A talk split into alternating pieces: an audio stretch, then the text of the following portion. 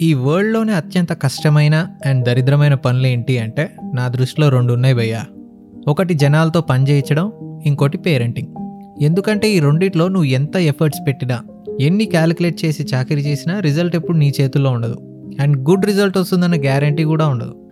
అలాంటి ఒక complex topic అయిన పేరెంటింగ్ గురించి మాట్లాడుకుందాం ఈరోజు. ఈ పాడ్ మన పేరెంట్స్ని ఎడ్యుకేట్ చేయడానికి కాదు ఎందుకంటే I know for a fact that మన పేరెంట్స్ ఉన్న ఏజ్లో ఇప్పుడు మనం ఎన్ని చెప్పినా ఆ ఏడ్చాడు అదవా. వీడేమైనా కన్నడ పెట్టాడా వీడు చెప్పింది తినడానికి అని అనుకుంటారు. బట్ ఇది కొత్తగా పేరెంట్స్గా మారిన అండ్ మారుతున్న మన మిలీనియల్స్ అండ్ జెన్జీ కోసం.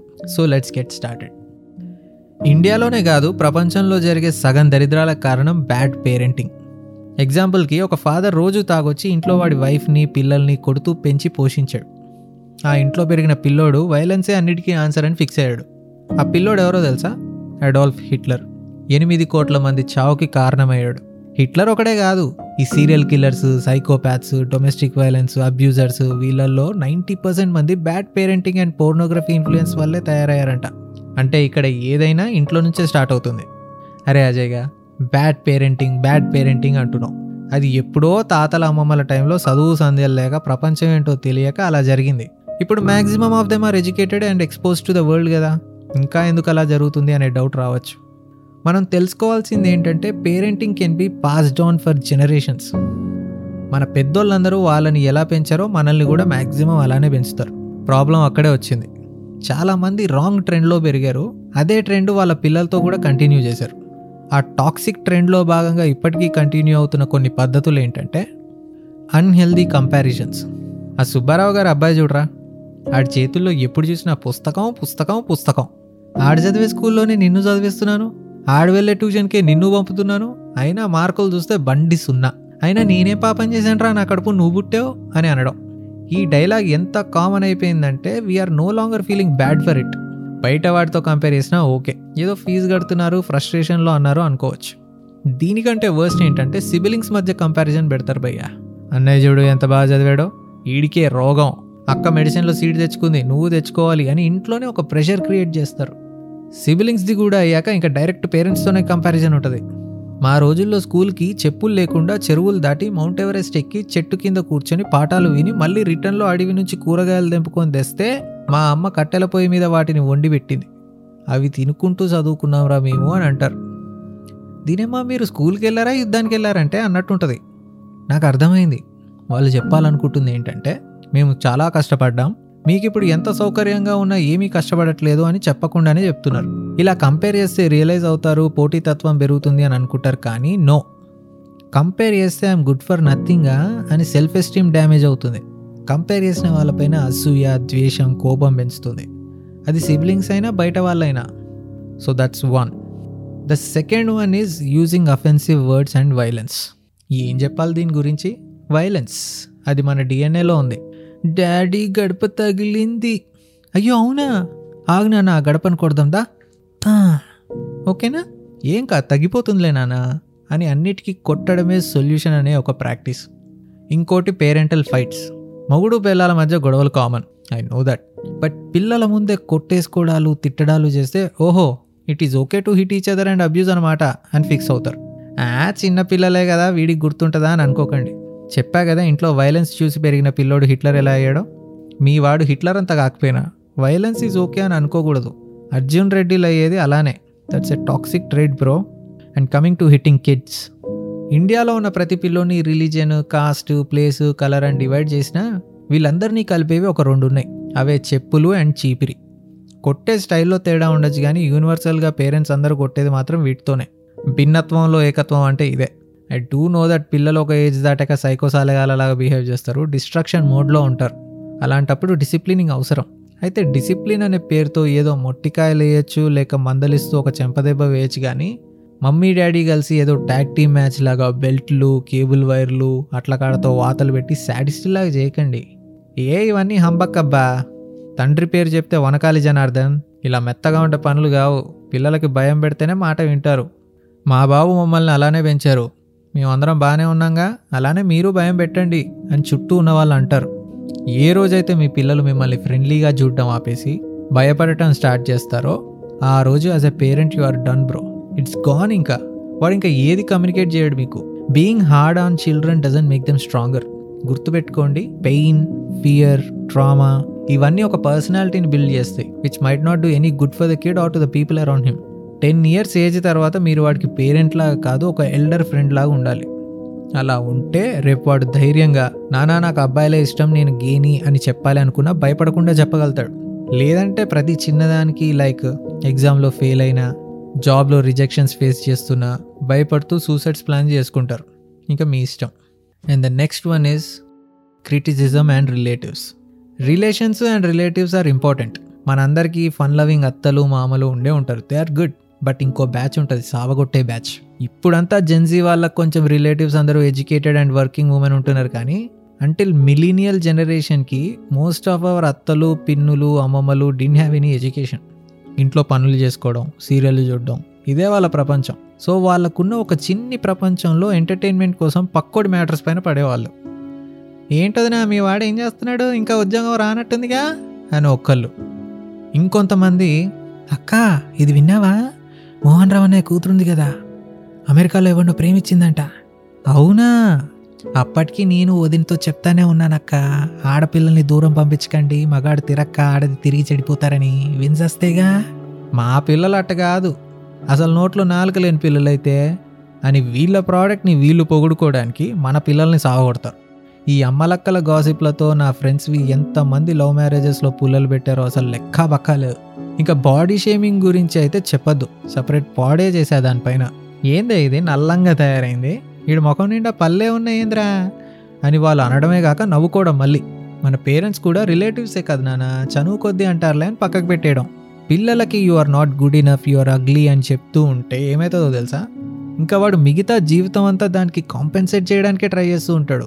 ఎవరితో అయినా అప్రిషియేట్ చేయించుకోవాలని నచ్చినా నచ్చకపోయినా ఎప్పుడు నైస్గా ఉంటూ ఓవర్గా వర్క్ చేస్తూ నో చెప్పడం చేత కాక బౌండరీస్ మెయింటైన్ చేయడం రాక ఎప్పుడు వ్యాలిడేషన్ కోసం చూస్తూ అందరూ వాడి పడేసే ఒక ఐటెం లాగా తయారయ్యి స్ట్రెస్ తీసుకొని డిప్రెషన్కి వెళ్ళిపోతారు. Most people who are funny and make others happy are broken inside. గుర్తుపెట్టుకోండి ఇది. See even these things doesn't bother me యార్ నన్ను కలచి వేసేది ఏంటంటే పిల్లలు అమ్మతో మావయ్య నన్ను బలవంతంగా పట్టుకున్నాడు పక్కింటి అన్న నన్ను రూమ్లో లాక్ చేసి ఎక్కడెక్కడో చేతులు వేస్తున్నాడని చెప్తే విష్ ఊరుకో పిచ్చా బయట ఎవరితో అనుకు. సైలెంట్గా ఉండు పరువు పోతుంది లేకపోతే అని పిల్లల్ని సైలెంట్ చేసి ఏమీ యాక్షన్ తీసుకోకుండా ఉంటే ఆ ట్రోమా చాలు లైఫ్కి ఇంకా. ఈ పేరెంట్స్ కూడా సొంత పిల్లల కంటే వాళ్ళ రిలేటివ్స్ ఒపీనియన్స్కి వాల్యూ ఎక్కువ ఎందుకు ఇస్తారో నాకైతే తెలియదు మన వాళ్ళందరూ పిల్లల నోరు నొక్కేయడం ఆపేసి వాళ్ళ మాటల్ని సీరియస్గా వినుంటే ఇన్ని చైల్డ్ అబ్యూజెస్ కేసెస్ అయ్యేవి కావేమో. And next toxic trend is making selfish wishes ఇది దాచిపెట్టుకో ఎవరికి పెట్టకుండా తిను అని స్కూల్కి వెళ్ళే పిల్లలకి చెప్పడం. వీడిని క్లాస్లో వాడి ఫ్రెండ్స్ పక్కన కాదు ఫస్ట్ ర్యాంకర్ పక్కన కూర్చోబెట్టండి అని డిసైడ్ చేయడం. ఇది అబ్బాయిలా పుట్టుంటే బాగుండేది అని అమ్మాయిలతో. వీడు పుట్టకపోయి ఉంటే బాగుండేది కొంచెం డబ్బులన్నా మిగిలేవి అని అబ్బాయిలతో డైలాగ్స్ వేయడం. రాత్రి పది అవుతుంది. ఎవరితో ఫోన్ మాట్లాడుతున్నావా? ఫోన్ చూపించు. బెడ్రూమ్ డోర్ ఎందుకు లాక్ చేసుకున్నావు? మా ఐఎమ్ ట్వంటీ నైన్. నాకు ప్రైవసీ కావాలి. ప్రైవసీ ఏంటి ప్రైవసీ? అమ్మ దగ్గర కూడా ప్రైవసీయా? అని ఇంకా పిల్లల్ని పిల్లల్లాగే చూడటం ఇంకా కెరియరు పెళ్ళి పేరెంట్సే డిసైడ్ చేయడం. రేయ్ సినిమాల్లోకి వెళ్తావా? అక్కడికి వెళ్ళి ఎవడన్నా బాగుపడ్డాడ్రా? ఇంజనీరింగ్ చేయి యూఎస్కి వెళ్ళు మాస్టర్స్ చేయి అండ్ నువ్వేంటే? భావం చేసుకో సపోర్ట్ చేయకుండా పెళ్ళి. లేదు నాకు సింక్ అవ్వదు వాటితో అంటే నేను వాళ్ళకి చిన్నప్పుడే మాట ఇచ్చా నువ్వు వాళ్ళ ఇంటి కోడలివని. మేము అన్నీ ఆలోచించా చేస్తాం కదా పెళ్ళి చేసుకున్నాక అన్నీ సింక్ అయితేలే.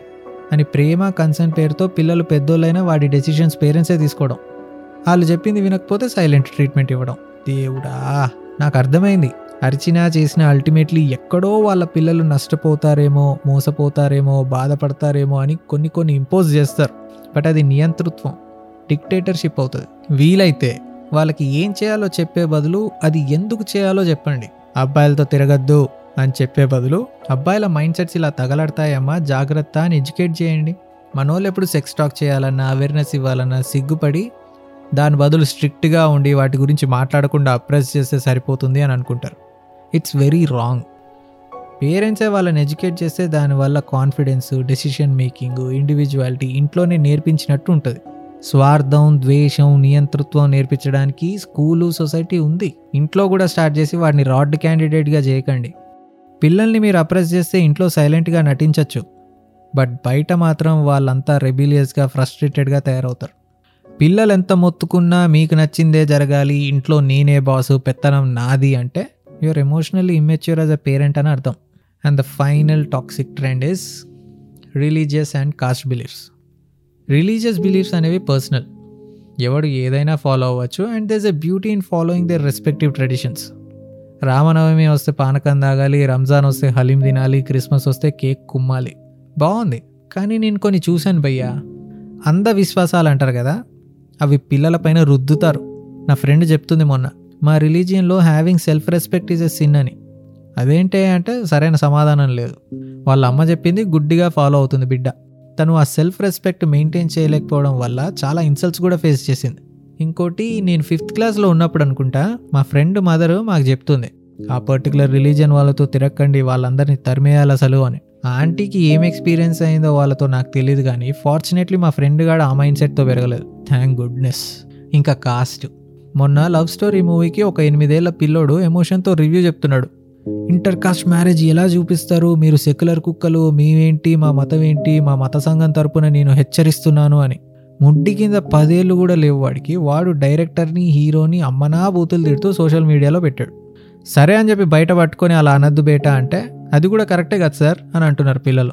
అలా ఉంది పెంపకం. మన ఏజ్ వాళ్ళలో కూడా భయ్యా మేము మా వాళ్ళు అని ఫీల్ అవుతూ ఉండడం చూసా. అలా ఫీల్ అవ్వడం తప్పు కాదు బట్ వేరే వాళ్ళు తక్కువ మేము ఎక్కువ అని ఫీల్ అయ్యే క్యాండిడేట్స్ ఉన్నారు అంటున్నా. ఈ సోషల్ మీడియాలో కూడా చూస్తూ ఉంటా కదా రెడ్డి గారి అబ్బాయి చౌదరి గారి అమ్మాయి గౌడ్ గారి పిల్ల రావు గారి రౌడీ అని వాళ్ళ పేరుని హైలైట్ చేసుకోకుండా కాస్ట్కి సంబంధించిన ట్యాగ్స్ హైలైట్ చేసుకుంటూ ఉంటారు. పోనీ వాళ్ళు నిజంగానే if they want to take pride in their dad why don't they name Shekhar గారి అబ్బాయి మధుసూదన్ రావు గారి అమ్మాయి మన్మధరావు గారి మనవడు అని బట్ అలా పెట్టుకోరు.